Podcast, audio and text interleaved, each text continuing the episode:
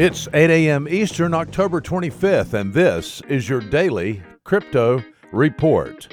Bitcoin down 1% at $6,462. Ethereum down 1% at $203. And Ripple's XRP down 2% at 45 cents. These are your leaders by market cap. Top gainers in the last 24 hours Storm up 15%, Stratis up 14%, and Zcoin up 9%. What works so well that it's basically magic? Bitcoin mining, USDT in the top three. What about selling with Shopify?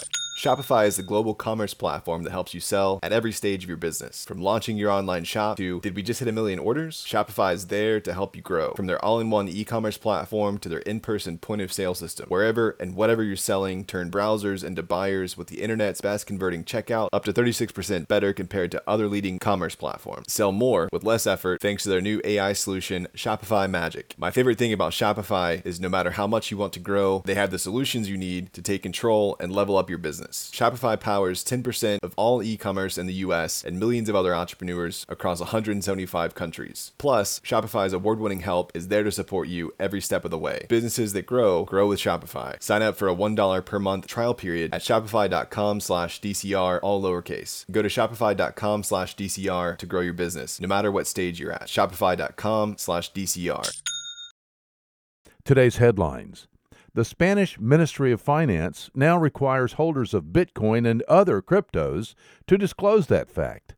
Finance Minister Maria Jesus Montero announced that the new law will require citizens to disclose their holdings and balances. Spain is in the process of seeking to raise 850 million euros in new taxes.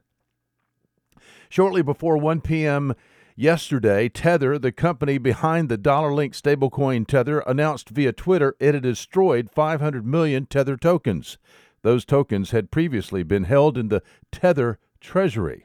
Questions remain this morning as to whether or not the eliminated tokens were redeemed for dollars by customers or just destroyed by the company.